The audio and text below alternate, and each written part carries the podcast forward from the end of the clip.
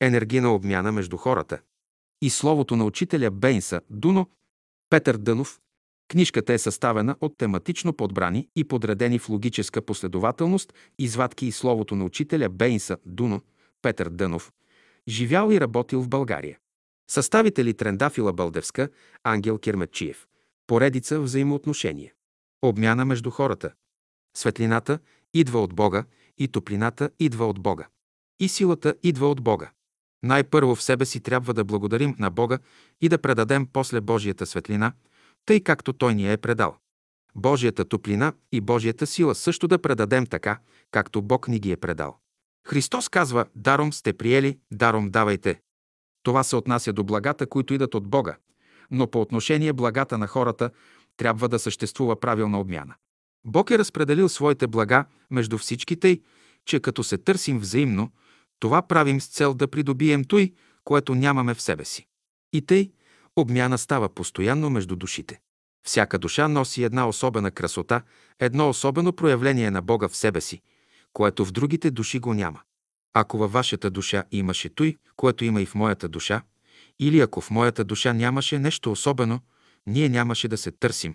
Обмяна трябва да става между всички, да се движат нещата. Отплащане, обмяна трябва да има в природата. Щом спрете тая обмяна, щом няма обмяна, идат нещастията. За да бъдете вие полезни, трябва да дадете от онова, което Бог ви е дал.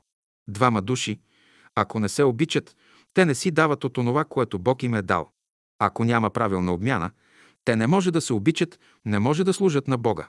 Той, което привлича хората един към друг, то е онова божественото от тях. Когато божественото се обменя от тях, те се привличат. Когато човешкото се обменя, те се отблъскват. Свързвай се с разумни и възвишени същества, да възприемеш нещо от тях. На по-низко стоящите от тебе ти ще дадеш нещо. Това значи правилна обмяна между хората. Отгоре ще приемаш, надолу ще даваш. Без обмяна не може. Никой не може да избегне закона на обмяната. Избягва ли този закон, ще дойде по-голямо зло. Важно е обмяната да бъде правилна. Обмяна има между действията на енергията отвътре. Вие трябва да прилагате в живота си закона за правилна обмяна между мислите и чувствата си, за да бъдете здрави и бодри, да не изтощавате организма си. Онези, които вървят по мъжка линия, изработват в себе си жълтия цвят. Онези, които вървят по женска линия, изработват червения цвят. Когато казваме, че някой не живее за себе си, имаме предвид, че човек не трябва да се задоволява с това, което той сам е изработил. Той непременно трябва да влезе в отношение с онези хора, които изработват цвят, противоположен на неговия. Да остане човек сам в живота си, със своя цвят. Това значи да бъде семе, паднало на пътя, между тръните или на камък. За да се развива добре, човек трябва да си създаде правилни отношения с хората. Има хора, на които енергията е много тягостна и за това на такива хора не бих дал да ми шият дреха. Такава дреха ще създаде лоши настроения от този, който я носи.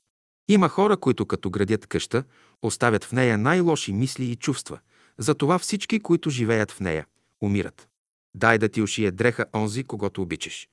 Когато влезеш в някой магазин, ще купиш от него нещо, само ако ти се харесва търговецът. При обичта и при омразата между хората става обмяна. В първия случай правилна, във втория – неправилна. Ако обмяната е неправилна и става само в мозъка, тя не е толкова опасна. Обаче става ли и в стомаха? И в черния дроб, тя е опасна вече. Дали обичате или мразите някого, вие ще започнете да приличате на него. Когато двама души се обичат или мразят, в първо време те взимат един от друг своите положителни или добри черти, а после – отрицателните или лошите черти. Това е неизбежен закон. Тази обмяна става навсякъде в живота. Ако тази обмяна не става правилно в психически живот на човека, настъпва дисхармония, в резултат на която се явяват известни подпушвания в неговия организъм. Между личните чувства и разумността в човека всякога трябва да става правилна обмяна. Докато човек върши своята воля, той живее в областта на личните чувства. Щом пожелая да изпълни волята Божия, той се издига в по-висока област, дето царува Божията любов. Трябва да има една правилна обмяна – и ние не можем да изменим този закон.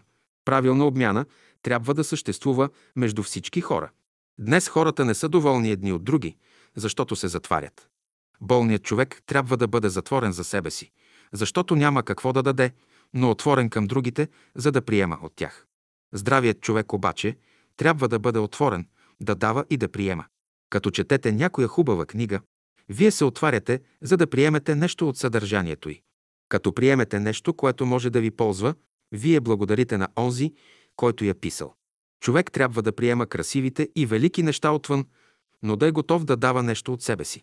Ако мислите за някой добър човек и се свържете с него, в съзнанието и в ума ви ще се яви светлина, а в сърцето – топлина. Ако мислите за някой лош човек и се свържете с него, светлината в ума и в съзнанието ви започва постепенно да се намалява. Също така и в сърцето настава известно охлаждане. Следователно, без да съзнавате какви последствия ще имат връзките ви с хората, вие се свързвате с тях и, като резултат на това, в съзнанието ви настава или мрак, или светлина. Обаче, дойде ли до връзка с Бога, в съзнанието ви се явява непреривна светлина, а в душата ви – дълбок мир. Дойдете ли до връзка с ангелите, пак ще се изпълните със светли мисли и възвишени чувства. Ако пък се свържете с хора от различни краища на света, ще преживеете съответни на тях мисли и чувства. И най-после, ако изпаднете в света на животните, и те ще окажат известно влияние върху вас. Когато отиде човек между хората или между растенията, приема енергии, които го обновяват. Едно от условията за правилна обмяна между природата и човека, между разумните същества и човека е доброто разположение на духа. Колкото по-правилна е обмяната между хората, толкова по-силна е тяхната връзка. Когато хората се обичат, между тях става правилна обмяна. Когато обмяната между двама души става правилно, те веднага се обикват и сприятеляват. Мъже и жени, които ще се женят, не трябва да имат еднакъв темперамент, еднакъв мозък, пръстите и носовете им не трябва да бъдат еднакви. Ако мъжът има излишна енергия, нека я пласира в друга жена, но разумно. Ако пък жената има излишна енергия, нека я пласира в друг мъж, но достойно и разумно. Необходимо е да става навсякъде духовна обмяна, за да има растене, мир и хармония. Българите знаят този начин за обмяна на енергията и за това правят сборове. Събират се хора от 10 делено на 20 села и там се кръстосват, споделят, изразходват своята излишна енергия и така се лекуват. Всеки си отива дома доволен. В бъдеще трябва да има такива училища, които да изследват хората, с които започваме някакво предприятие. Между два души, които имат отношение, всякога става обмяна. Колкото обмяната е по-правилна, толкова и отношенията между тях са по-хармонични. Гледане. Как трябва да гледаш човека? Както гледаш изгряващото слънце. Видиш ли нещо красиво, хвърли бърз поглед към него и отправи погледа си на друга страна. Не е позволено да задържаш погледа си с часове върху красивите неща. Всеки човек има нещо красиво. За да го намериш, погледни на бързо челото, носа, брадата му, след това спри, погледа си на очите, на ушите, на веждите му и благодари, че си възприел нещо хубаво от него. Даже и да не знаеш отде излиза красивото, не е важно. Важно е, че всеки човек излъчва нещо светло от себе си. Ако гледаш някого дълго време, за да откриеш нещо лошо в него, той ще се затвори, ще се вкамени и ти ще се оплашиш. Виждане. Ако не можем да видим един здрав човек, здрави не може да бъдем. Ако не видим един добър човек, добри не може да бъдем. Същевременно другите хора са образци за нас и ние сме образци за тях. Внимание! Най-първо ще се научите да слушате. Няма да изгубите нищо. Щом не слушате, тогава пеенето не върви. Да се ползвате от всички уния, които пеят хубаво. Аз срещам човек, който мисли, обръщам внимание. Срещам човек, който чувства хубаво, обръщам внимание. Като обръщаме внимание, те ни предават нещо. Като пообръщаме внимание, ние губим. Не се спирайте върху недъгавите хора. Обръщай внимание на хубавите лица. Не да търсите недостатъците на хората, но да виждате добрите им черти. Срещнеш някое хубаво растение, обърни внимание на растението. Не се спирайте върху незавършените неща. Винаги се спирайте на хубавите места. Срещи. Срещнеш един човек, едно настроение добиваш, срещнеш втори, второ. Срещнеш трети, трето. Срещнеш четвърти, пети, шести. Различни настроения. Всички хора, с които се срещаш, едни са добри, а други са лоши към тебе. Това е последствие от миналото. Та казвам, ако ние за всичките хора, които срещаме, ако не можем да възприемем благата, които те носят, Като срещнеш един човек, трябва да му предадеш известно благо, което Бог ти е дал. От благото, което Бог ти е дал, да му придадеш. И той да ти придаде от своето. В срещането трябва да предадем благата, които Бог ни е дал. В любовта трябва да се предадат благата, в обичта да възприемем благата. Ако ти не знаеш как да възприемеш, не знаеш как да оцениш едно благо, то не те ползва. Срещате някой човек и веднага го обиквате, считате го близка вам душа. Защо го обиквате? Причината не е маловажна. Тя се крие някъде в далечното минало. Може би този човек някога се е пожертвал заради вас, за вашето повдигане. Може би днешното ви благосъстояние се дължи на него. Днес, като го срещате, вие изпитвате голяма благодарност към него за всичко това, което е направил за вас. Той е безкористен, радва се на положението, в което ви среща днес. Следователно, онзи, който ни обича, той всякога ни се радва. Човекът, който ви се радва, той има не само добро мнение за вас, но той носи и най-хубавите, най-красивите образи за вас в душата си. При омразата пък е точно обратното. Човекът, който ви мрази, той не ви се радва и няма добро мнение за вас. Неговата душа е пълна с най-лоши образи, с най-лоши мисли за вас. И тогава вие трябва да правите големи усилия, за да преодолеете всички тия отрицателни сили, които той отправя към вас. Ти срещнеш някой човек, минеш покрай него. След като минеш, усещаш, че нещо криво ти става. Този човек образувал една мисъл. Този човек е невъзпитан и вътре в душата си не е благороден. Защо да не минеш, че той да остави нещо благородно? Някой човек, като ви срещне, обърне ви внимание. Като ви срещне, като си много красив, ще урочасаш. Има човек, като те срещне, колкото и грозен да си, ще станеш красив. Има друг човек, като те срещне, ще имаш обратни резултати. Втори път, като те срещне, ако каже «Много красив си», ставаш грозен. Като се срещнете, да се поздравите с една усмивка. Като срещнеш един приятел, усмихни се. Няма по-хубаво нещо в света. Като срещнеш един човек, да му изпратиш една хубава мисъл. Няма по-хубаво нещо. Като срещнеш един човек, да му изпратиш едно хубаво чувство, вътрешно. Няма по-хубаво нощи, като срещнеш един човек, да му изпратиш една хубава постъпка. Често вие искате да знаете слабите черти на някого. Не търсете слабите му черти. Като срещна някой човек, аз първо гледам каква добродетел има в него. Що се отнася до слабостите му, те са негова работа. Срещнете ли някой човек, когато не обичате, намерете една добра черта в него и за тази именно черта го обикнете. Заради Бога, който живее в него, вие трябва да го обикнете, иначе ще излезе, че не обичате Бога. Като срещнете един човек, вижте до каква степен са развити в него съвестта, разумността, смирението, търпението и други. Щом изучавате добродетелите на хората и ги държите в съзнанието си, вие принасяте полза и на тях, и на себе си. Всяка добродетел, с която дохождате в съприкосновение, ви предава част от своето благо. Хората, които живеят повече в материалния живот, в живота на личния егоизъм, не могат да се търпят. Като се срещнат, първата им работа е да узнаят кой в какво вярва и какви убеждения има. В божествения живот такива въпроси не се задават. Там съществува братство. Като знаете закона на правилната обмяна, не се спирайте върху отрицателните черти на човека. Срещнеш ли някой свой приятел, спри вниманието си върху една от неговите добри черти и я дръж постоянно в ума си. За да си въздействате благоприятно, дръжте в ума и в съзнанието си добрите качества на близките си. Вие искате да срещнете някой приятел.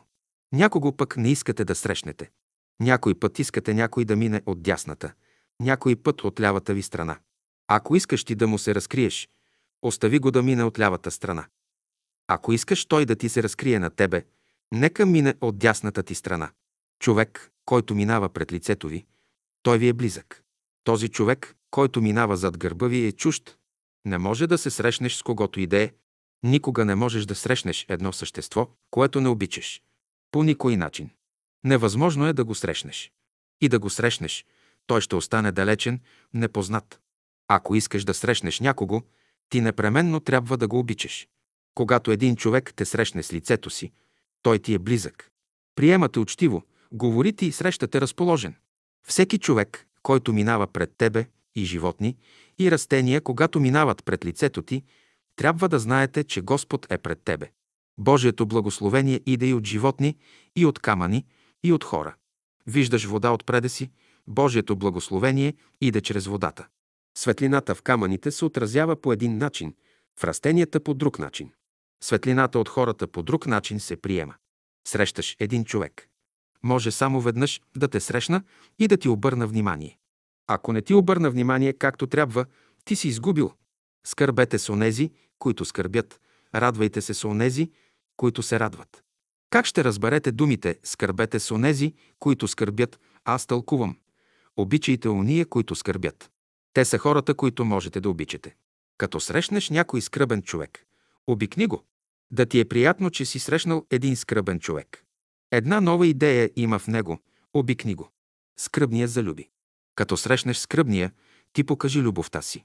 Ако срещнете скръбния и го обикнете, скръпта ще се спре. Ако скръбния не може да залюбиш, скръпта ще мине от тебе. Радвайте се с онези, които се радват. Като срещнеш този радостния, какво трябва да правиш? Не го разлюби. Какво ще разберете да го разлюбиш? Като срещнеш радостния, ти се поспри, той да те залюби. Щом той е радостен, тебе ти липсва нещо, той трябва да те залюби. Като срещнеш радостния, той да покаже радостта си. Като срещнеш радостния, той да покаже любовта си. Ако не ме залюби, той не е разбрал и неговата радост няма да трае дълго време. Ако в радостта си обичате хората, вашата радост ще се продължи. Да кажем, че решите да имате един братски обяд или една вечеря, направете я. Не е в хляба, не е и в яденето, всичко е в срещата, в общението на душите. Това е една малка вътрешна връзка. Някой пък иска да пеете. Съберете се, попейте си. Животът не е в пението. То е само една малка вътрешна връзка. Някой иска да се разговаряте. Съберете се, разговаряйте се. Разговарянето е също една връзка. Радвайте се, когато срещнете един умен човек, той е благословение за вас. Един умен човек, един красив човек, един здрав човек е благословение. На всеки човек е определено с какви хора да се среща. Поглед. Някога гледаш човека и не знаеш как да гледаш. Погледнеш един човек. Или даваш, или взимаш. И той те погледне или два, или взима. Това е обмяна. Има четири вида погледи. Един поглед, който ражда раздори. Друг, който ражда съблазън. Трети, с който се подхлъзва. И четвърти, с който човек отива към Бога. Трите погледа могат да ни отклонят от правия път и ще ни турят в съблазън. Само един поглед съществува, който може да ни тури в правия път. Констатирате една погрешка, но същевременно всяка една погрешка, която вие констатирате, е ваша погрешка. И всяко добро, което сте констатирали, е ваше добро. Казвам, винаги констатирайте доброто в другите хора, понеже то е и ваше добро. Когато другите хора вършат доброто, тяхното добро влиза във вас. То става добро във вас. Когато виждате погрешките на другите хора, те стават и на вас погрешки, зато и констатирайте повече доброто в хората, а по-малко техните погрешки да се намалят. Даже и с погледа си може да произведеш реакция в човека. Като го погледнеш няколко пъти по един и същ начин, той непременно ще се смути. Трябва да се научите да регулирате очите си. Като погледнете някого, трябва от този поглед невидимият свят да изпрати своето благословение. Във всички хора, които искат да се учат, има желание не да дават, а да вземат. Техните очи не са като кюнци, тръби, през които се препраща вода, а са като смукала, помпи. Такива не трябват. Обмяната трябва да става правилно, колкото взимате, толкова и да давате. Мощна сила се крие в човешкия поглед. И хората със своите погледи си влияят благотворно. Ти си отчаян, неразположен.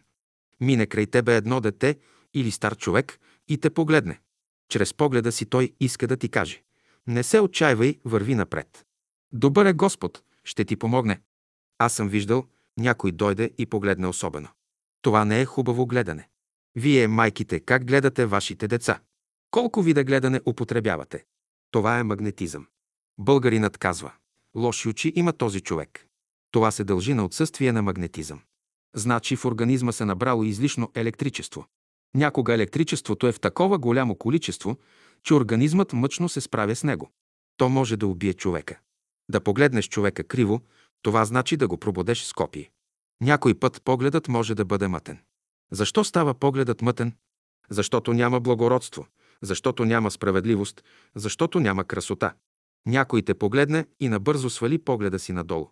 Аз читам хубав поглед този, да те погледне някой с една нежна усмивка, а не да те погледне и после да свали крадливо надолу погледа. Така прави младата мома. Тя иска с това да покаже, че има срамежливост. А какво нещо е срамът? Срамът дойде, когато хората се грешиха. Когато направиха едно престъпление, те се усетиха голи, туриха си дрехи. Не е хубав този поглед да се погледне някой тъй нахално с един хипнотичен поглед. Хубав поглед е мекият поглед. Да те погледне някой с един мек, нежен поглед и да каже «Братко, в името на Бога на любовта, който живее в мене, аз съм готов да извърша всичко онова, което е за Твоето добро». И когато той ме погледне, да каже същото. Ако зрението ви се увеличи няколко пъти повече, отколкото е било до сега, ще забележите, че от очите на всички хора излизат неприятни, тъмни лъчи, които са в състояние да напакостят на всеки, към когото са насочени. Това са червени пламъци, подобни на тези на някоя нагорещена пещ, в която се пекат керамиди. Да мислиш, че някой те погледнал криво, това е човешко разбиране. Какво означава кривият поглед? Лошите мисли и чувства са кривите човешки погледи. Срещаш някого и си казваш, голям майко е тоя човек, тая мисъл се възприема като крив поглед. Срещнеш един човек, не те погледне добре. Не си доволен от него.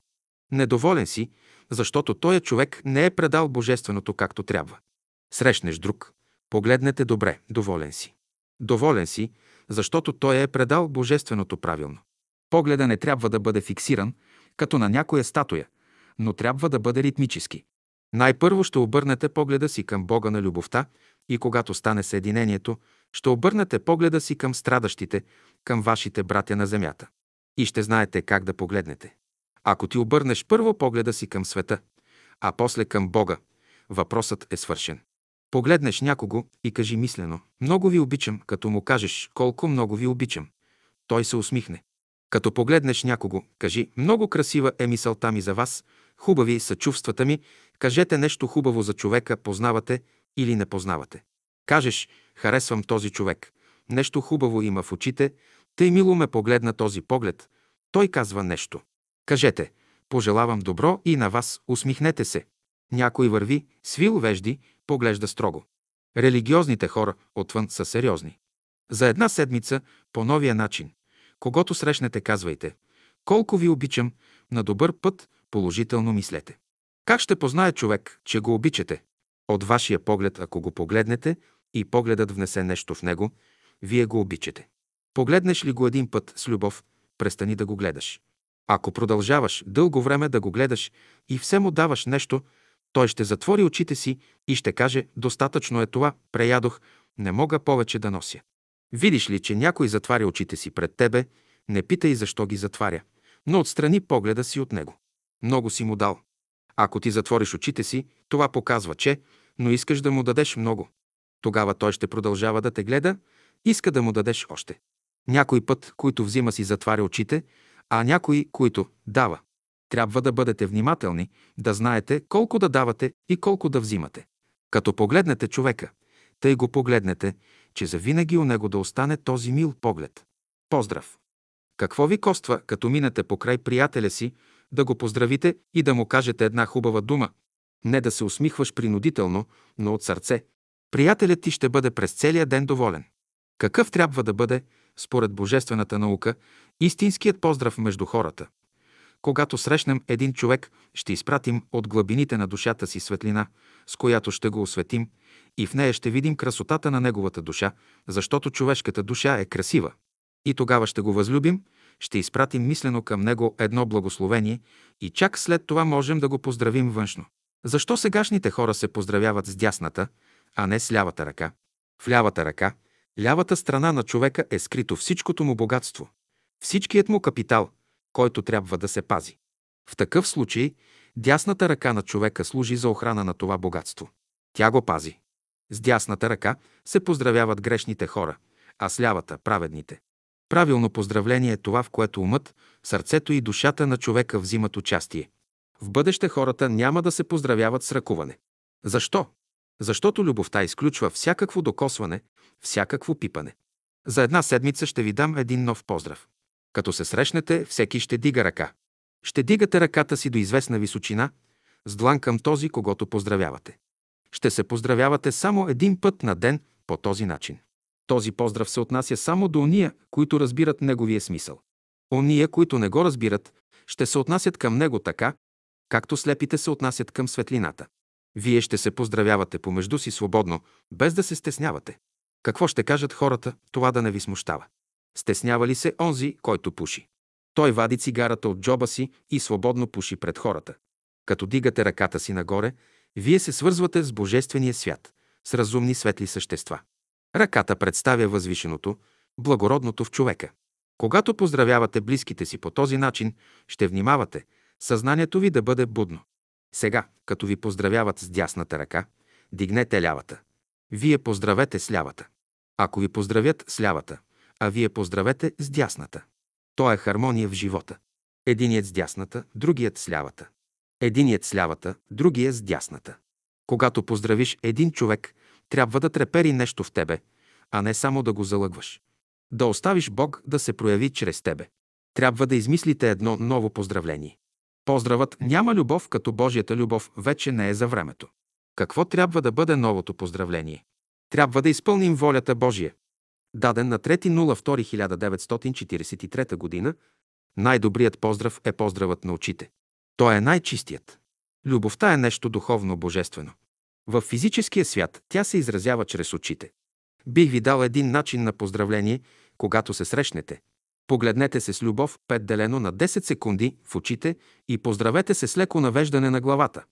А то значи Моята глава е на мястото.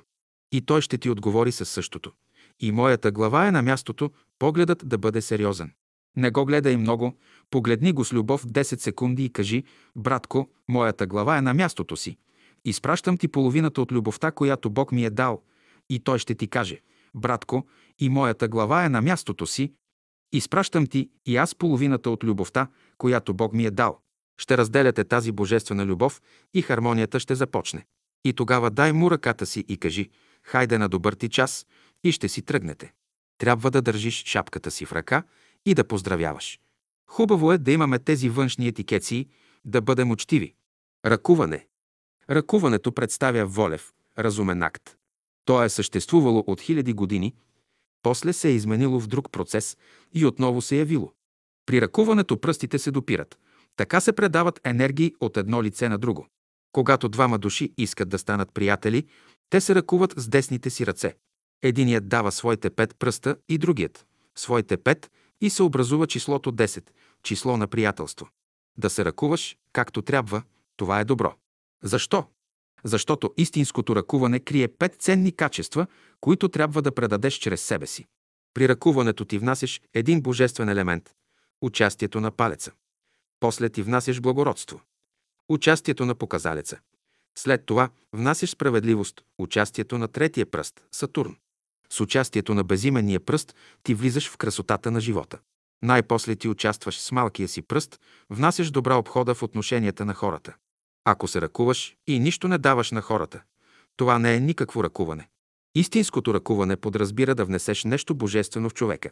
Защо се ръкувате с дясната ръка? Това значи когато двама разумни хора се съберат на едно място, всичко могат да направят. Аз се приближавам, давам си ръката, и той като си подаде ръката, ръкуваме се. Това е естественото отношение, останете на той място. Вие със своето незнание може да разрушите най-хубавото нещо. Ако вие задържите за по-дълго време ръката на една съвременна млада жена, може да развалите най-хубавото й настроение. Ако задържите една минута ръката й, тя веднага ще си състави добро понятие за вас. Питам, защо трябва да задържите за по-дълго време ръката й? Ще кажете, от обич.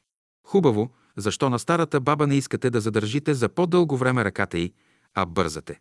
Следователно, питат ме някои млади моми, до кога ще ни обичат? Докато ви вземат всичкото съдържание. До кога ще ме търпят в обществото? Докато вземат всичките ти пари, всичкото ти съдържание. Или, казано на съвременен език, ще те търпят, докато те изтискат като лимон. И ще те изхвърлят навън. Това не е култура, това не е човечество. Ние сега се ръкуваме само с дясната ръка, а когато ние обичаме някого, трябва с двете си ръце да се ръкуваме. А сега аристократически, с едната ръка. Когато обичаме, ние трябва да хванем с двете си ръце, да вложим и мъдростта, и любовта. Божественото трябва да се предава и да минава навсякъде. Той като си проточи ръката и ти като си проточиш ръката, палецът да стане отгоре, не да е свит надолу. Ще си подадеш ръката право, няма да я свиваш, нито препъваш. Ръкувате се и ти хванеш горната част на ръката насред, то е хубавото ръкуване. Стиснеш ръката на някого, не знаеш защо я стискаш. Отговорът е прост. Стискаш ръката му повече, отколкото трябва, защото искаш да вземеш нещо от него. Казваш, дай ми нещо от себе си. Ако не стиснеш ръката на човека здраво, нищо не искаш от него. Някой се ръкува с приятеля си и стиска силно ръката му. Защо? Иска да покаже, че го обича. Друг пък се ръкува, но едва се докосва до ръката на приятеля си. Той иска да покаже, че не се интересува от тия обикновени работи. Трети се ръкува само с два пръста. Изобщо, чрез ръкуването човек предава и взима енергия. Ако не диша дълбоко, човек не може да се ръкува правилно. Преди да се ръкуваш с някого, поеми дълбоко въздух. Много хора не се ръкуват правилно. Те подават само един, два или три пръста. Ще се ръкуваш с цялата си ръка, да знае човек, че може да разчита на тебе. Ако някой ви хване с лявата си ръка, той ви предава чувства. Хване ли ви с дясната си ръка, той ви предава мисъл. Обаче, ако ви хване с двете си ръце, той едновременно ви предава и чувство, и мисъл. Майката прегръща детето си с двете си ръце едновременно, за да му предаде импулс за живот. Като се ръкуваш с някого, мислено си кажи всичко хубаво, което е в мен, в моята душа, да бъде и твое. Благославям те и ти предавам от мен най-хубавото, ще предавате хубостта на Божественото. Хубостта ще я приемете от водата, светлината, хляба, плодовете и ще я предадете на ближните. Когато вие сте болни и дойде при вас някой човек и ви хване за ръката, и с това хващане вие веднага оздравявате, умът ви добива също здраве и яснота, питам на какво се дължи това здраве само от допирането на този човек. Това се дължи на духа, реалната проява на духа.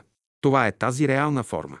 Ако обаче тази форма не може да произведе у вас този ефект, духът го няма там, вие имате само сянката на духа. Следователно от проявленията на нашия ум, на нашето сърце и на нашата душа в даден момент ще се познае доколко реално се проявява нашият дух. Искаш добро ръкуване. Пръв ти дай пример на добро ръкуване. Срещнеш един добър човек. Ръкувай се с него. Хвани здраво ръката му и му предай сила от себе си. Ако се ръкуваш често с един човек, той ще се смути. Вие със своето незнание може да разрушите най-хубавото нещо. Ако вие задържите за по-дълго време ръката на една съвременна млада жена, може да развалите най-хубавото и настроение. Ако задържите една минута ръката й, тя веднага ще си състави добро понятие за вас. Питам, защо трябва да задържите за по-дълго време ръката й? Ще кажете, от обич. Хубаво, защо на старата баба не искате да задържите за по-дълго време ръката й, а бързате? Не, това не е философия. Когато аз задържам ръката на една млада жена, това е користолюбие.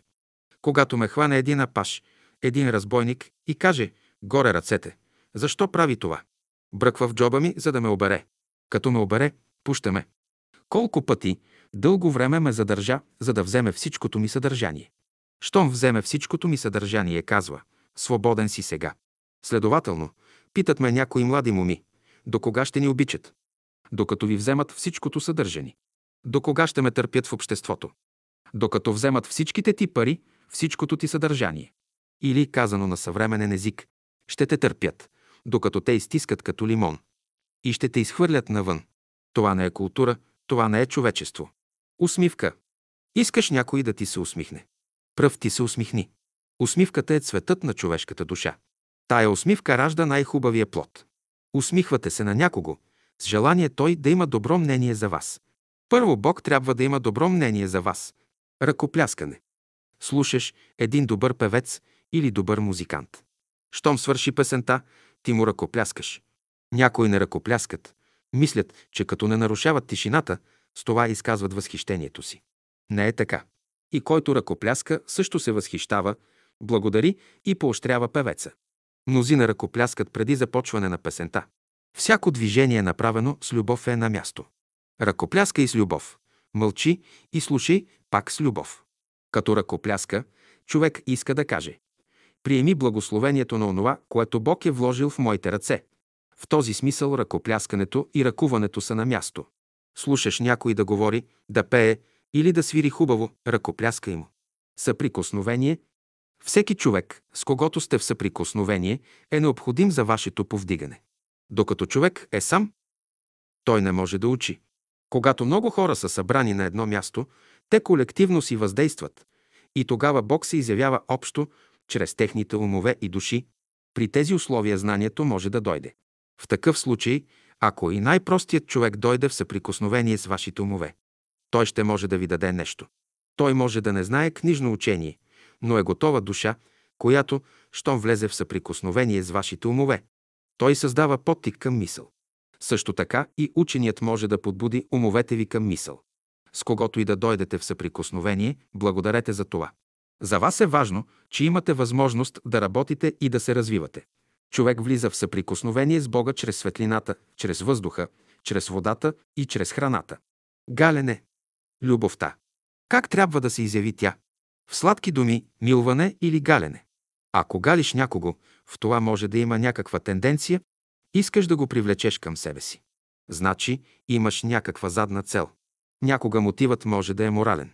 Майката, например, милва детето си безкорисно, но като го гали, тя го разваля. В галенето има нещо анормално. Милването, галенето, сладките думи развалят човека. Повечето хора обичат да ги милват, галят, да ги ласкаят. Няма по-голям майстор в галенето от вятъра. Който иска да научи това изкуство, нека се учи от вятъра.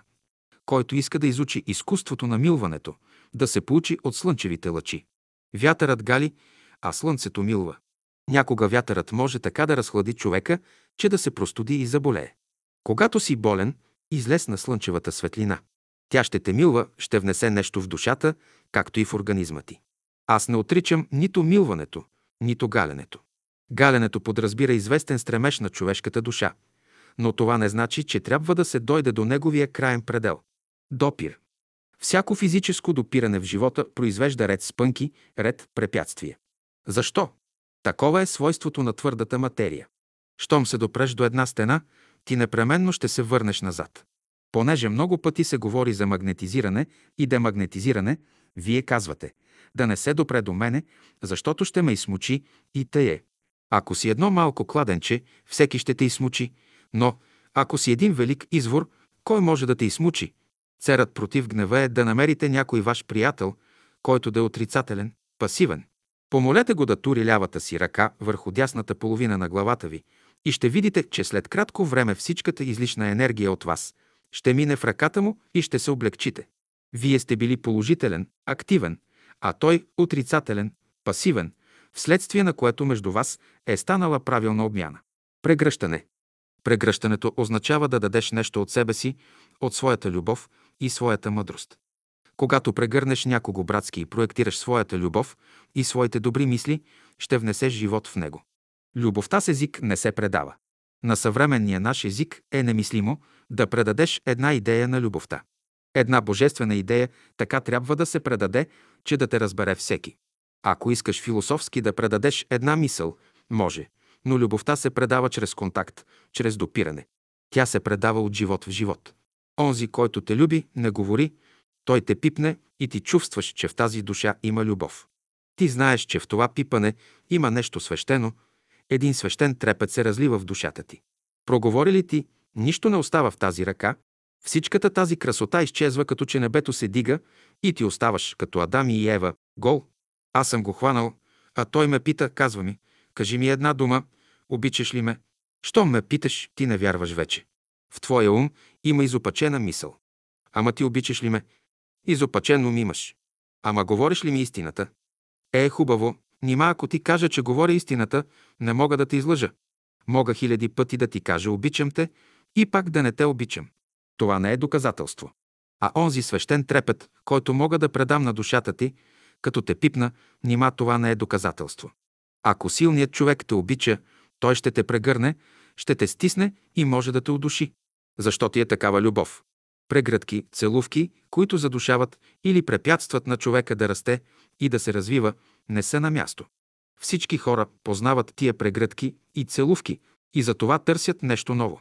Този, когато обичаш, колко време трябва да го държиш за ръцете. И този, когато обичаш, колко време трябва да го държиш в прегръдките си. Ние казваме дълго време. Не, не трябва дълго време. Майката колко време носи детето си на ръце? Колко години? Какво правят децата, когато искат от майка си нещо? Прегръщат майка си, започват да я милват, да я целуват и да казват нежно «Мамо». А това прегръщане какво означава? С лявата си ръка детето внася своята обич, а с дясната – своя ум. По този начин то внася в майка си своята сила, а тя е готова да направи за него всичко. Затова децата са обичани. Целуване. Целувка. Целувката. Това е една връзка с Божествения свят. Когато искаме да се свържем с Божествения свят, ние си служим с целувката. То е най-нишето в Божествения свят. И ако ти искаш със своята целувка да измамиш Господа, тогава не ще можеш нито да развързваш, нито да връзваш в света. Трябва да гледате на целувката с всичката чистота и святост. Тя е контакт, чрез който действа Божественият свят. Целувката е вратата, пътят на любовта, през която може да се влезе. Под целувка. Аз разбирам да обгърнете човека със своята светла мисъл. Както слънцето всяка сутрин обгръща човека със своята светлина, така и човека може да обгърне човека със своята светла мисъл. Това е истинската целувка, а не е въпрос за физическа целувка, както мнозина я разбират. Целувката трябва да се разбира в широк смисъл, да не изпадне човек в съблазън. Ако ти можеш да обгърнеш човека със своята възвишена свела мисъл, както слънцето го обгръща със своята светлина и топлина, по-добра целувка от тази не може да съществува. Кой е измислил целувката? Целувката има далечен происход. Тя е била известна още преди съществуването на човека. И животните, и растенията се целуват. Животът се изразява само в целувки. Вземеш хляба, туриш го в устата и го целунеш. Вземеш водата, туриш я в устата и я целунеш. Приемеш въздух чрез устата си, пак го целунеш. Въпреки това казваш, омръзнаха ми тези целувки. Оплакваш се от целувките, но без тях ти ще обеднееш и отслабнеш. Ако целуваш както трябва и на място, човек ще станеш. Ако не целуваш правилно, от тебе нищо няма да излезе. Човекът е започнал с целувката. Откак е почнал да яде, той е почнал да целува работите. Най-първо вълкът, като хвана овцата, не я ли целува, навсякъде я целува. Като я целува, къса от месото й. Нима орелът не целува. И той целува. Като хване жертвата си, от тук откъсне, оттам откъсне. Казват, кой е происходът на целувката. Тя има своето далечно минало. Вълците, като се укротявали, укротявали, най-после дошли до едно положение, едно същество да целуне, без да откъсне месото. Ти казваш, доста са прогресирали. Някой казва, какво голямо безобразие, аз го видях, прегърна жената и я целуна, казвам. Действително голямо безобразие, защото този, който прегърна жената, аз го зная, той едно време беше като орел. И той ги хващаше жертвите си с краката си. И като ги хване, изяде ги. А сега казва, никакъв орел не съм аз, и вълк не съм, а човек не мога да те изям. Да те обсебя не мога и за това те целувам. Не е хубаво това нещо, но като вземем неговия минал живот и сегашния, казвам, това е най-голямото добро, което той може да направи. Но той не трябва да се спира и там, защото устата му може да е нечиста и да остави едно малко петно на нея. По някой път той, за да докаже, че я обича, като я целуне, че я стисне с зъбите си малко. И аз съм виждал моми, които като се гледат, гледат, казват, зъбите ти останаха, като ме целуна. Много ме стисна, има целувки, не само физически, има и духовни целувки. Сега хората някой път много често се целуват. И даже някой така те целуне, че дълго го помниш. Сега това е външната страна. Вие не сте разглеждали какво е онова дълбоко подбуждение на оня мъж, който иска да прегърне една жена, която не познава. Той вижда една красива жена, прегърне я и я ухапе. Какви са подбудителните причини и той сам не знае. Тя се възмущава от неговата постъпка. И тя не знае защо се възмущава. Кои са подбудителните причини на нейното възмущение? Аз обяснявам другояче въпроса. Ако аз съм едно хубаво писмо и дойде един и ме зачеркне, зачеркне онова, което е писано и не може никой да го чете, сега в какво седи лошевината? Не, че е хванал писмото, но че го е зацапал. Той не трябваше да зацапва писмото така, че да не може да се чете. Що ме зацапал, той писмо. Той е направил едно престъпление. Ако човек с всяка една целувка затрива това писмо, момата е написано писмо, тогава тази целувка не е на мястото си. Нищо повече. Ако човек целува и писмото става по-ясно, на място е. Ако се зацапа писмото, не е на място. Всеки е целуван, всеки е целувал, но никой не се е запитал, отде произлиза целувката.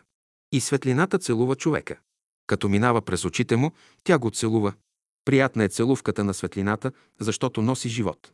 И въздухът, който минава през носа, целува. И водата, която влиза в стомаха, целува. И хлябът, който влиза в устата, целува. Приятни и желани са тези целувки, защото те носят живот. Такава трябва да бъде и целувката на човека. Като целува, той трябва да се проникне от единственото желание да даде нещо чисто и красиво от себе си, а не да вземе. Целувка е само това, което дава. Всичко, което отнима здравето, силата и чистотата на човека, не е целувка. Който целува, трябва да бъде или невидим, като светлината и въздуха, или видим само за момент. Целунеш и веднага се скриваш, както водата и хлябът. Много от сегашните хора не знаят да се целуват. Това не е нищо друго, освен измама. Според мене, докато хората не се научат да целуват, не може да се говори за никаква култура. Кой е измислил целувката? Който целува, трябва да бъде или невидим, като светлината и въздуха, или видим само за момент. Целунеш и веднага се скриваш, както водата и хлябът. Целувка съществува и в природата като подбудителна причина. Така е било първоначално, но днес тя е изгубила своето значение и е станала навик. От устата, от устните на човека трябва да изтича такъв нектар, какъвто срещаме в природата. За пример, цветята съдържат нектар, към който пчелите и насекомите налитат. Пчелите целуват цветята, за да вземат част от техния нектар. Трябва ли цветята да дават своя нектар? Цветята имат право да раздават своя нектар на всеки, който може разумно да го използва. Каквото и да правиш, не можеш да избегнеш целувките. Светлината те целува, водата те целува, хлябът те целува. Благодари на Бога за всичко. Кого не целуват днес? Цветето всички го целуват, навеждат се да го миришат. Това е целувка. Докато е пъпка още, никой не го целува, никой не се интересува от него. Като цъфне пъпката, всички я целуват, всички се радват. Колко пепероди, насекоми, бръмбърчета целуват цветята. Цветята благодарят за всичко, защото целувката и любовта на насекомите съдейства за тяхното оплождане. Светлината влезе в очите ти, целувате. Нас ни е приятно. Нещо влезе, целуне сърцето ти и целият ден ти си радостен и весел. Истината дойде и целият ден ти усещаш сила в себе си. Не те ли целуват, одремеш се. Казвам, ние живеем на целувките на Божията любов, на Божията мъдрост и на Божията истина, галени деца сме. Какво разбирате под думата целувка? Като целуваш, можеш ли да говориш? Целувката е начин да млъкнеш, да мълчиш. Като целуваш, ще мълчиш, пък онзи ще ти предаде един урок. Целувката е свойство, качество на съзнанието. Целувка е, че ти разбираш един предмет, онова, което разбираш и обичаш. Целувката е духовен опит. Ще опиташ. Онова, което опитваш, тебе трябва да ти е близко. Не може да опитваш неща, които са далечни. Може да опитваш само близки неща, дето съзнанието е пробудено. Когато съзнанието на другото същество е пробудено, може да имате един контакт. Тогава ще образува познанство, приятелство. Целувката е връзка, която се прави в духовния свят. Ако тази връзка е направена правилно, тогава резултатите ще бъдат правилни. Ако връзката е направена неправилно, тогава резултатите няма да бъдат правилни, последствията могат да бъдат лоши.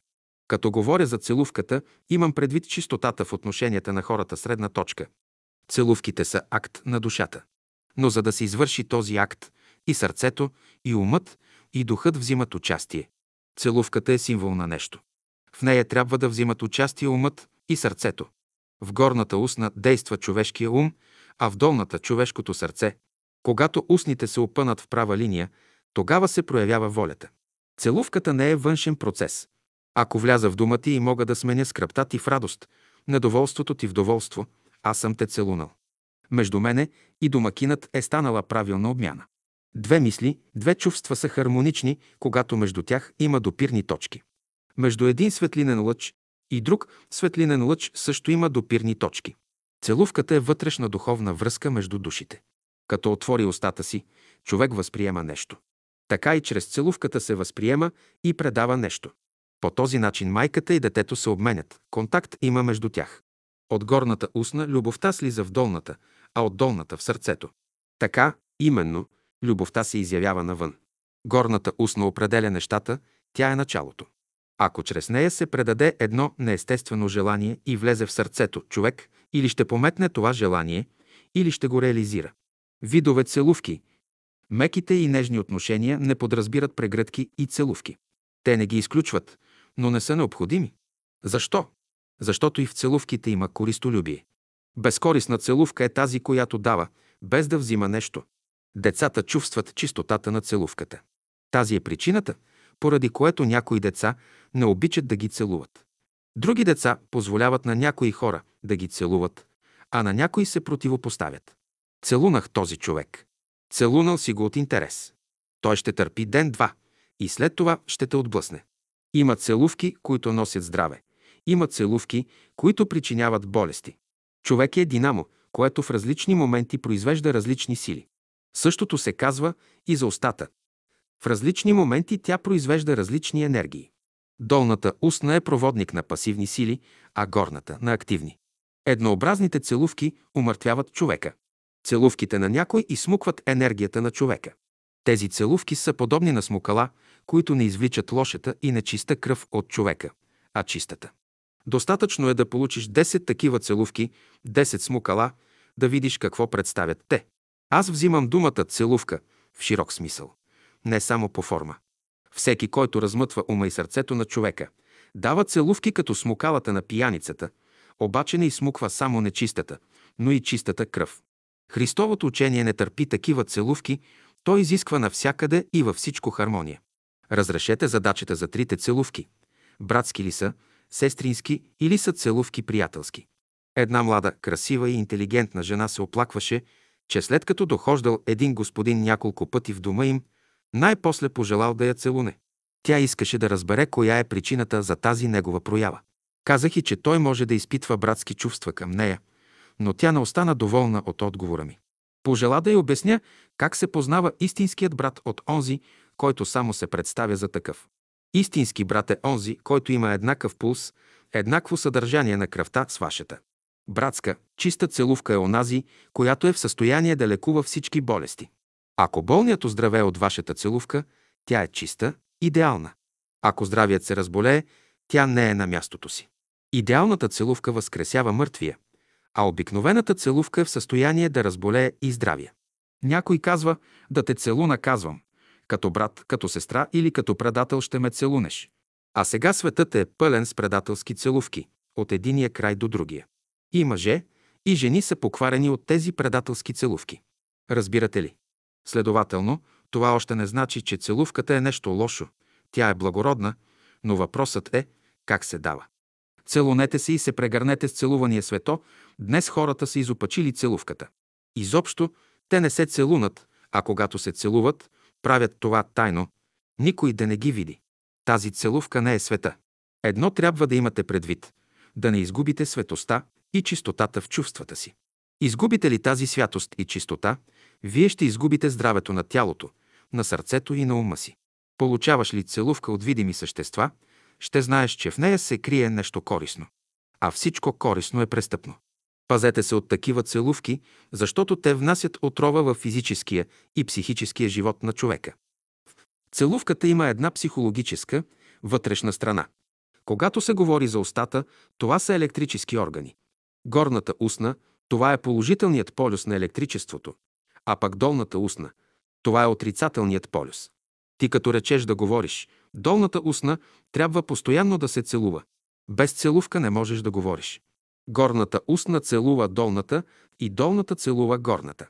От тези целувки излизат думите. Без целувки нищо не става. Говоренето – това е то идеята на целувките. Целунеш себе си. Ще служиш на Бога цял живот, цели 120 години и ще получиш една целувка, т.е. Неговото благословение. Това, което говоря, се отнася до светията. Той може да получи такава целувка. Да получиш целувка от Бога – това е идеалът, към който се стреми човешката душа. В този смисъл, целувката е развързване, т.е. освобождаване от ограничителните условия на живота. Тази е мистичната страна на целувката. Тя е в сила да подмлади и старата баба. Има целувки, Юда целуна Христа и го предаде. Има целувки, като те целунат, ще оживееш. Какво ще кажете за целувката на онзи, който спасява давещия, обесърчения, болния, падналия човек? Дави се някой. Млад момък стои на брега, хвърля се във водата и спасява давещия. После го целува, помага му да си отиде в дома си. Нечиста целувка ли е тази? Млада мома седи скръбна. Обесърчила се нещо. Един момък се приближава при нея, целува я. Веднага обесърчението и изчезва. След това момата се оплаква, че момъкът си позволил да я целуне. Нечиста целувка ли е тази? Момъкът понесе греховете на момата, спаси я от отчаяние, но като не разбра вътрешния смисъл на целувката, момата го осъжда. Няма случай в живота, когато човек е целунал някого по-човешки и да го е повдигнал. И обратно, няма случай в живота, когато човек е целунал някого със света целувка и да не го е повдигнал. Божественото възкресява, човешкото умъртвява. Аз харесвам как някои дават въздушни целувки. Че това е хубаво. Отлично е това. И аз му отговарям и казвам. Харесвам твоето правило той, като прави въздушни целувки, казва във вас да има благородство. Показалецът, справедливост, средният пръст, красота, безименият пръст, положение в живота, малкият пръст и всичко да бъде по божествено му палец. Някои пращат въздушни целувки с едната ръка само, а някой гледам и с двете ръце праща. Като говоря за целувката, аз нямам предвид човешката, т.е. земната целувка. Целувката има вътрешна духовна страна, за която не трябва да се говори. Кого да целуваме? Младият е недоволен, че го целуват. Старият е недоволен, че не го целуват. Ако живееш по божествен начин, ще те целуват и като млад, и като стар. Ако отидете в Америка, там има някой обичай да се срещат хората и да се целуват, и това там не се счита за лошо. Ако в Турция целунат някого, там ще те обидят. Но в Америка по някой път се плаща за целувката. Един негър целунал една американка. Тя го дала под съд и съдът решил негъра да й плати 10 000 долара.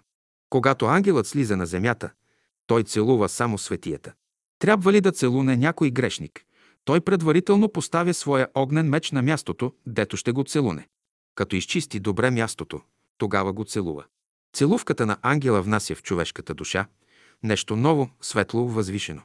Човек се усеща обновен и пречистен.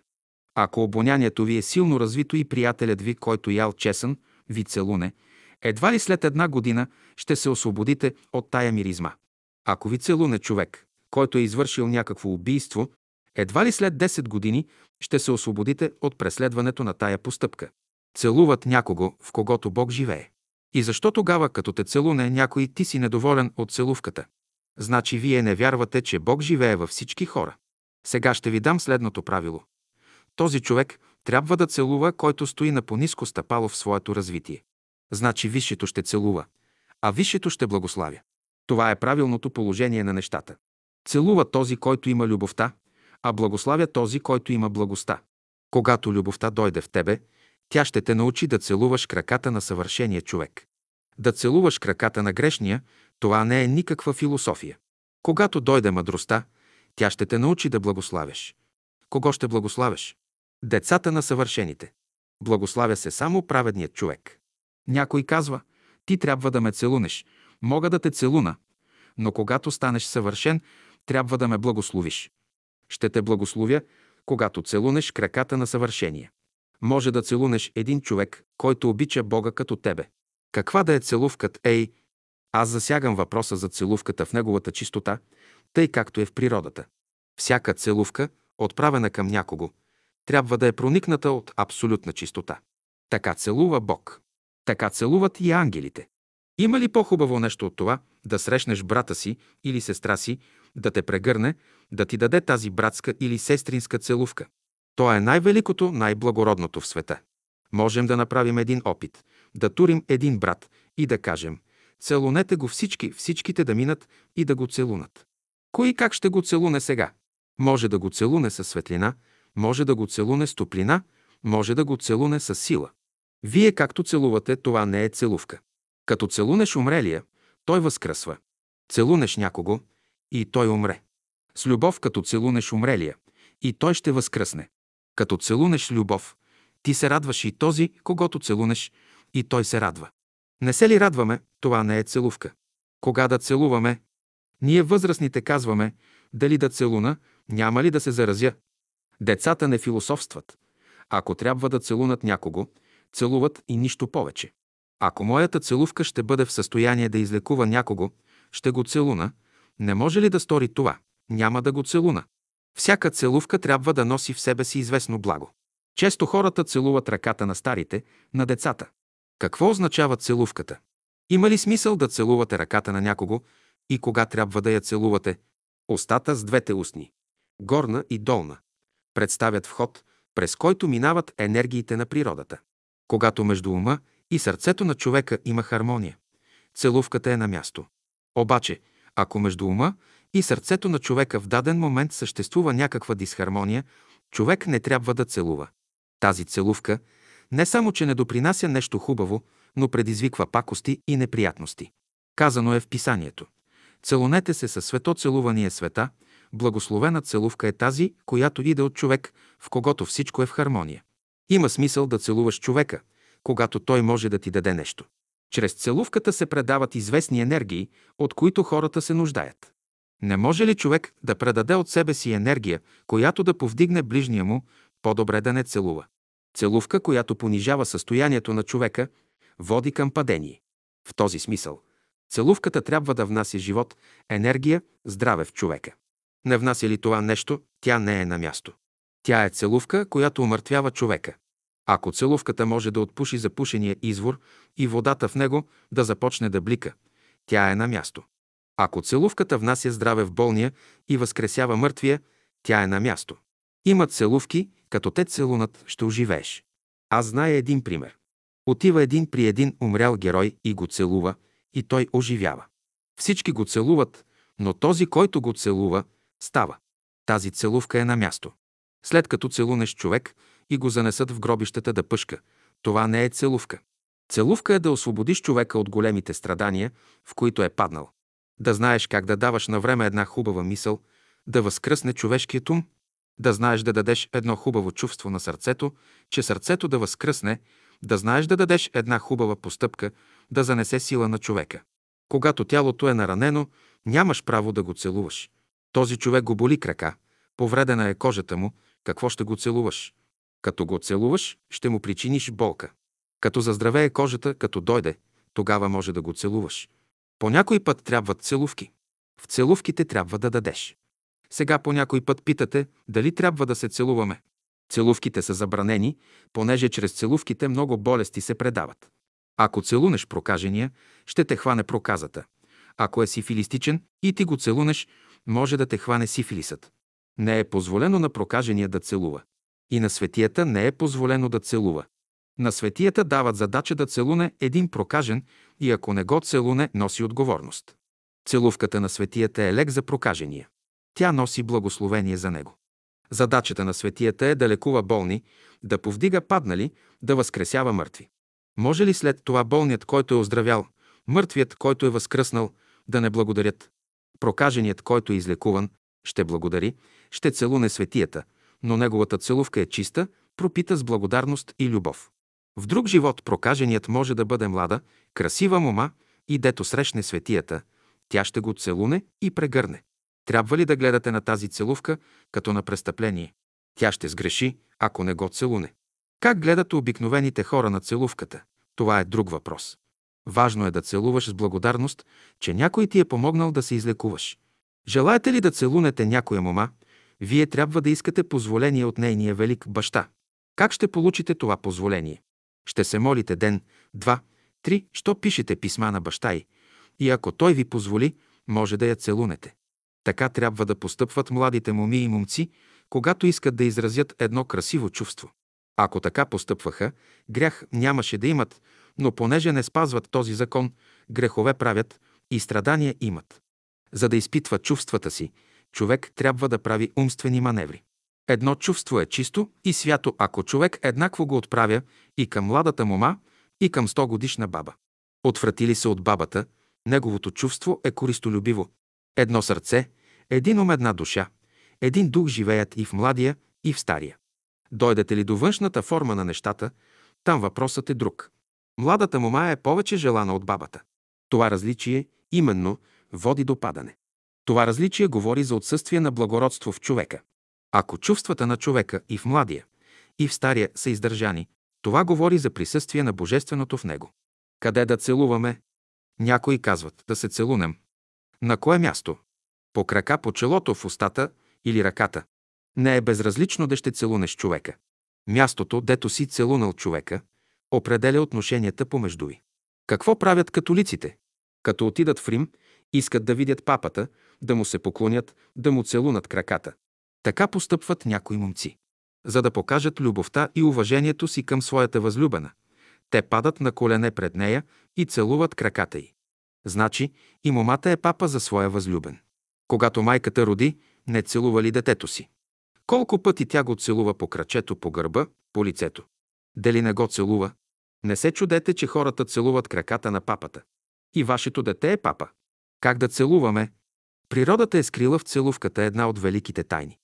Който може да целува според изискванията на природата, той ще получи нейното благословение.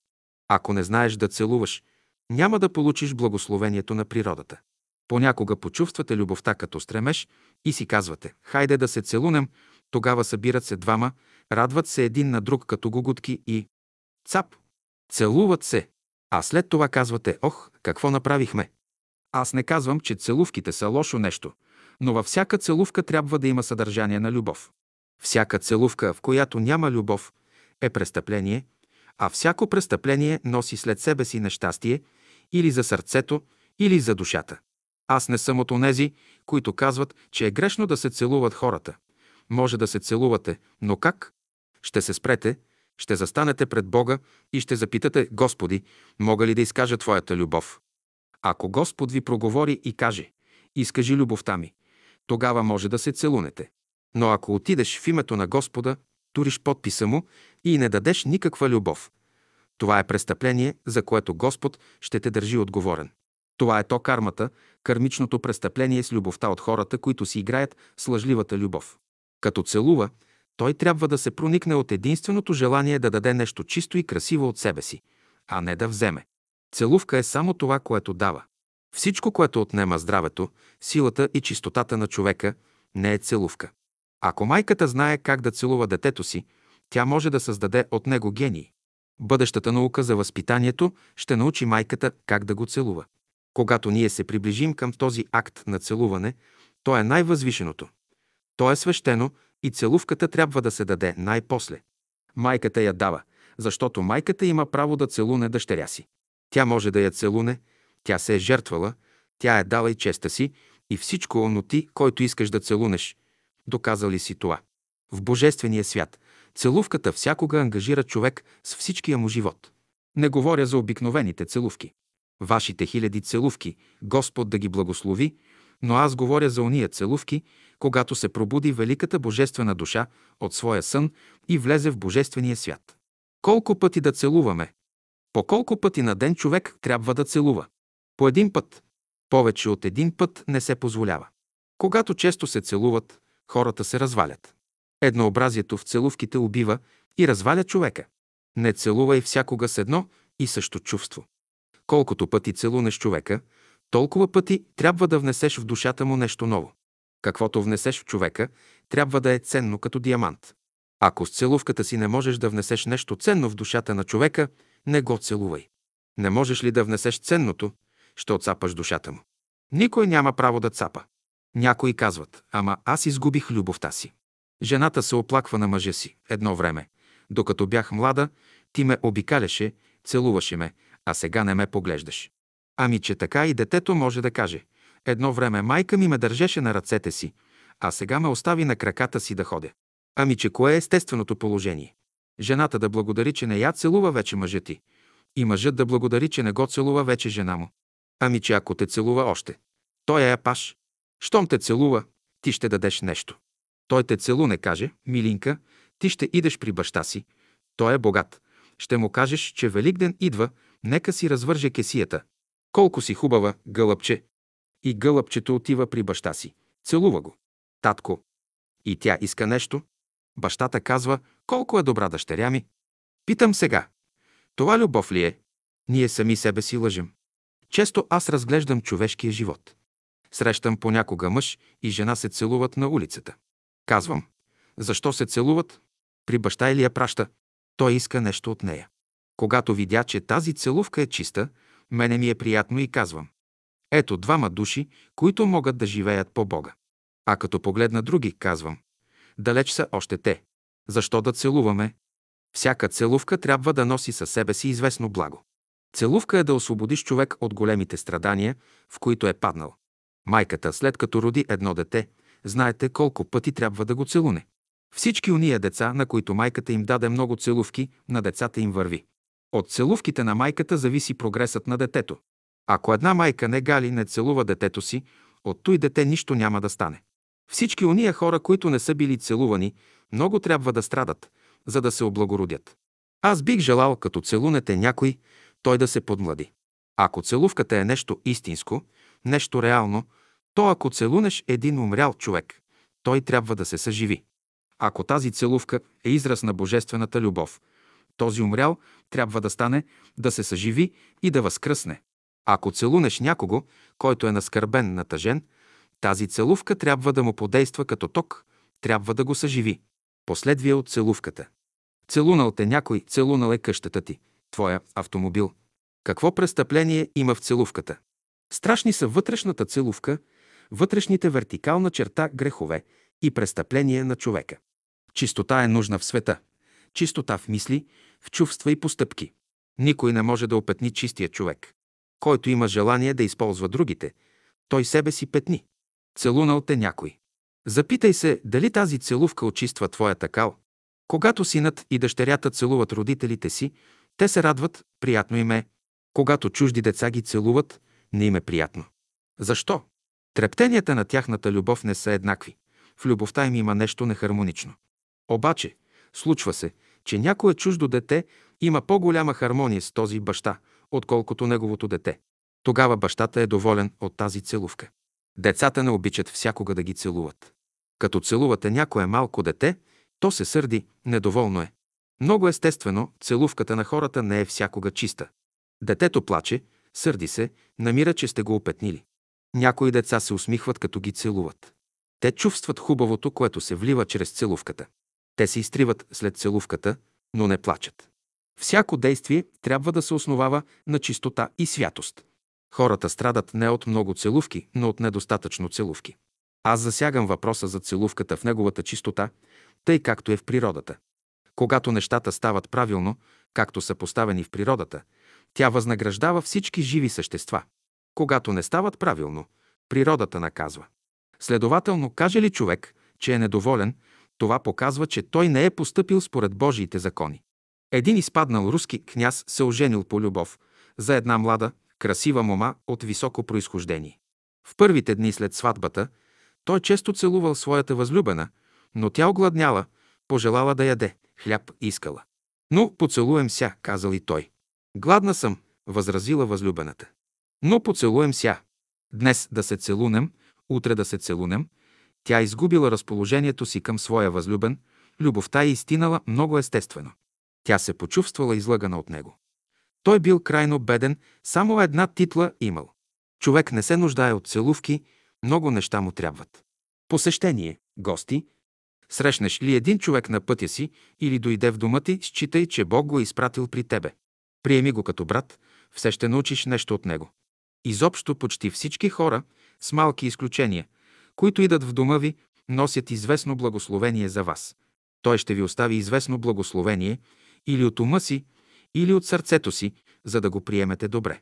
Ако срещнеш някого, който се е отчаял и иска да се самоубие, не му давай съвети, че това не е добре, че не трябва да се отчаива, но вземи го от дома си, нахрани го, напои го според твоя обичай и след един-два часа, като му се смели храната, кажи му, хайде сега да поприказваме.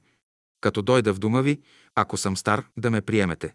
Ама че морал, като отида в дома на някои хора и ги питам мога ли да остана в дома им като гост, то, ако съм млад и красив, а те имат млада, хубава жена, ще се намерят в чудо и ще почнат да се извиняват, че нямат място, че жилищна криза имало и така нататък. Не, не е там въпросът, но те се боят, че ако отида в дома им, мога да завъртя ума на жената. Като изляза вънка, ще си кажа, слушай, господине, ти си виновен, че си красив. Не, не. Друго яче трябваше да постъпиш. Ти трябваше да си кажеш, аз много съжалявам, че внесох едно съмнение в ума на този брат. До сега той имаше едно доверие в хората, а сега, след мене, той се усъмни. Може да дойдат и други хора и от тях ще се усъмни. Тогава аз взимам мерки да оправя своите погрешки, тъй като млад, хората да имат доверие в мене. Ако съм стар и дойда в дома ви, може да ме приемете. Ако съм малко дете, също, но ако съм млад, не можете да ме приемете. Има случаи, когато вие можете да ме приемете и ще ме считате за отличен гост, макар и да съм млад. Но кога? Когато вие сте бедни, три дни сте гладували, а аз съм аристократ, богат, джобовете ми са пълни. Като ви покажа банкнотите си, вие ще кажете, ние благодарим на Бога, от колко време се молим на Господа да ви изпрати. Да, но заради банкнотите. Казвам, онзи не ме приема, защото съм млад, заради жената си, а този ме приема, защото съм богат, заради парите. При такъв случай ще си кажа, Господи, не съм умен, не съм добър човек. Аз считам, че истинският начин за посещение е следующият. Да отида между хората нито като снажен момък, нито като богат, а да отида там, дето имат нужда от мене, и да кажа, можете ли да ми дадете да свърша някоя работа? И като ми дадат да свърша някоя работа, като уредя дома им, да си отида, без да ми платят нещо. Представете си, че в дома на една млада жена дойде гостен към млада красива мома. Тя е пътувала няколко деня, уморила се е, изгладняла и ожадняла. По обичай домакините трябва да я посрещнат любезно. Ако домакинът я посрещне добре и я погледне мило, даде и вода да се измие, приготви закуска, домакинята ще бъде недоволна, ще се свие сърцето й и ще почне да ревнува. Ще кажете, че грешката е в жената, тя трябва да се издигне високо, да не се поддава на ревността. Вината не е само в жената. Кога ревнува човек? Когато остане на последно място. За да не се яви ревност, мъжът трябва да даде първо място на жена си. Той ще я остави, тя да услужи на момата. Когато услужва, жената ще познае каква е момата, която влиза в дома й. Ако е добра, разумна и справедлива, тя ще види в лицето и ангел и ще я посрещне добре. След това ще даде път на мъжа си да я посрещне добре, да й услужва, както той може. Когато някой дойде в дома ви, той трябва да донесе благословение. Когато искаш да посетиш някого, да осветлиш живота му, ще отидеш при него само и неделята, защото тя е ден на виделината, ще му занесеш значи виделина. Когато искаш да поспиш някой болен, ще направиш това в понеделник, защото този ден носи живот в себе си и пере. След като си приел една малка радост, виж тази радост да я предадеш, да е динамична. Не я само за себе си. Ако аз нося най-малката радост в душата си и да при болните на болните ще им олекне. Те казват, като дойде този човек, като че ли ни донесе нещо, вие само минете. Аз съм внесъл радост. В който дом влезем, трябва да носим божественото съзнание, че е хубав денят и второ, че слънцето грее. Изобщо всички хора, които дохождат при вас, все ви дължат нещо. Когато отивате при тях, вие им дължите нещо. Който отива при лекар, дължи му нещо, трябва да се изплати. Всеки човек, който дойде до вас, има нужда от нещо. За него вие сте един извор. Задоволете неговата нужди, дайте му да си напълни своето шише. Дайте на всеки едного по една успокоителна мисъл. По една интензивна мисъл пожелайте доброто всеки му. Приятно и радостно е да ви дойде гост, без да сте го канили. Каните ли го много и да ви посети, това посещение не е доброволно, не е направено от любов. Щом дойде в дома ви човек, който има любов към Бога, всичко протича. Вие ставате по-здрави, по-интелигентни. Дето Божественото минава, всичко се развива. Вие, дето и да отидете при хората, си има известни правила и ако вие не ги спазвате, ще считат, че сте невъзпитан. Има известен външен порядък от тях и щом сте отишли при тях, трябва да го спазвате. За да ви приемат някъде, трябва да носите нещо. Без дар никъде няма да ви приемат. Без дар да ви приемат това са изключения. Когато някой отива да посети някого, не бива да отива с празни ръце, а трябва да му занесе дар. Когато ще посетите някоя бедна жена, не пълнете кисията си с банкноти, а напълнете турбата си с хляб и плодове. Той идеше във вашия дом като на гостилница. Ако имаше приятелско отношение към вас, трябваше да донесе нещо от себе си. Брашното, маслото, сиренето трябваше да бъдат от него, а трудът от вас. Ще кажете, че новото учение изисква от човека щедрост. И двете страни трябва да бъдат щедри, а не само едната. Посещаваме се на гости. То е хубаво. Когато посещаваш един човек, не го посещавай само да вземеш нещо от него. Други да бъдат съображенията ти. И в Божествения свят трябва да става една правилна обмяна между хората. Вие имате едно лошо настроение, не сте разположени. Това не е божествено. Вашето неразположение може да се дължи на хората, може да се дължи на заминали същества, на души. Не се поддавайте на внушения, които са човешки, които носят тъмнина. Изхвърлете ги. Когато дойдете дома, ще ви приема добре, ще ви нахраня, ще ви умия ръцете и краката, ще ви дам всички средства, ще ви окажа всички услуги, като на приятел. През цялото време, докато сте били на гости, аз да бъда доволен от вашето присъствие. Какви трябва да бъдат хората на новото учение? Някой казва, ние сме от новото.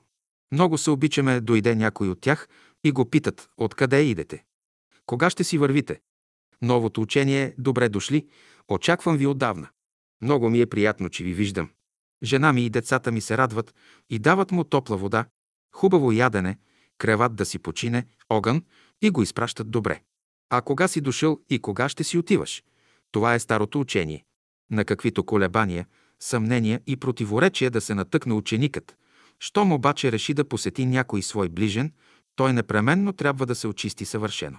Той трябва да измие главата, ръцете, краката си външно и вътрешно, и така да отиде при своя ближен, да му занесе своето благословение. Като влезе в стаята на ближния си, лицето му трябва да бъде светло, чисто и да го поздрави по закона на любовта. Когато отидеш при някой твой приятел и дойде някой негов близък, ако чувстваш отвътре свобода да останеш, остани. Пък ако има от теб раздвоение, стани и си излез. Христос казва, когато отидеш някъде, седни на последното място. Остави домакинът да те покани на първото място, само домакинът може да определи твоето място. Дом. Не можеш да живееш в дом, дето доброто не царува. Влезеш ли в такъв дом, ти ще получиш много удари. Всички болести и страдания са все удари, нанесени в този дом на кълта. Страдаш, то не е удар. Не си разрешил един въпрос и това е удар. Още при първия удар умният напуща мястото и бяга. Раните, получени от ударите там, не се забравят лесно. Има един дом, в който като влезеш, ако си сляп, проглеждаш. Ако си глух, прочуваш. Ако си секат, прохождаш. Ако си гладен, ще се нахраниш. Ако си болен, ще оздравееш. Ако си невежа, учен ще станеш. Този дом е мястото на Божието благословение. Оттам идат накитите на душата. В дома на Божието благословение измиват раните, излекуват ги. После го окъпят, облекат и турят накитите. Така човек придобива първото си състояние на радост и веселие, на мир и свобода. Един млад момък, наш брат, отишъл в дома на едно братско семейство да прекара известно време като гост. Домакините го приели добре, но той не могъл да се постави на определеното от Бога разстояние. Кой от вас, като влезе в дома на своя брат, е поступил като брат? Всеки се препоръчва за брат, а после не излиза такъв. Гощаване. Онзи, който те обича, огощавате и си казва, дано поседи повече.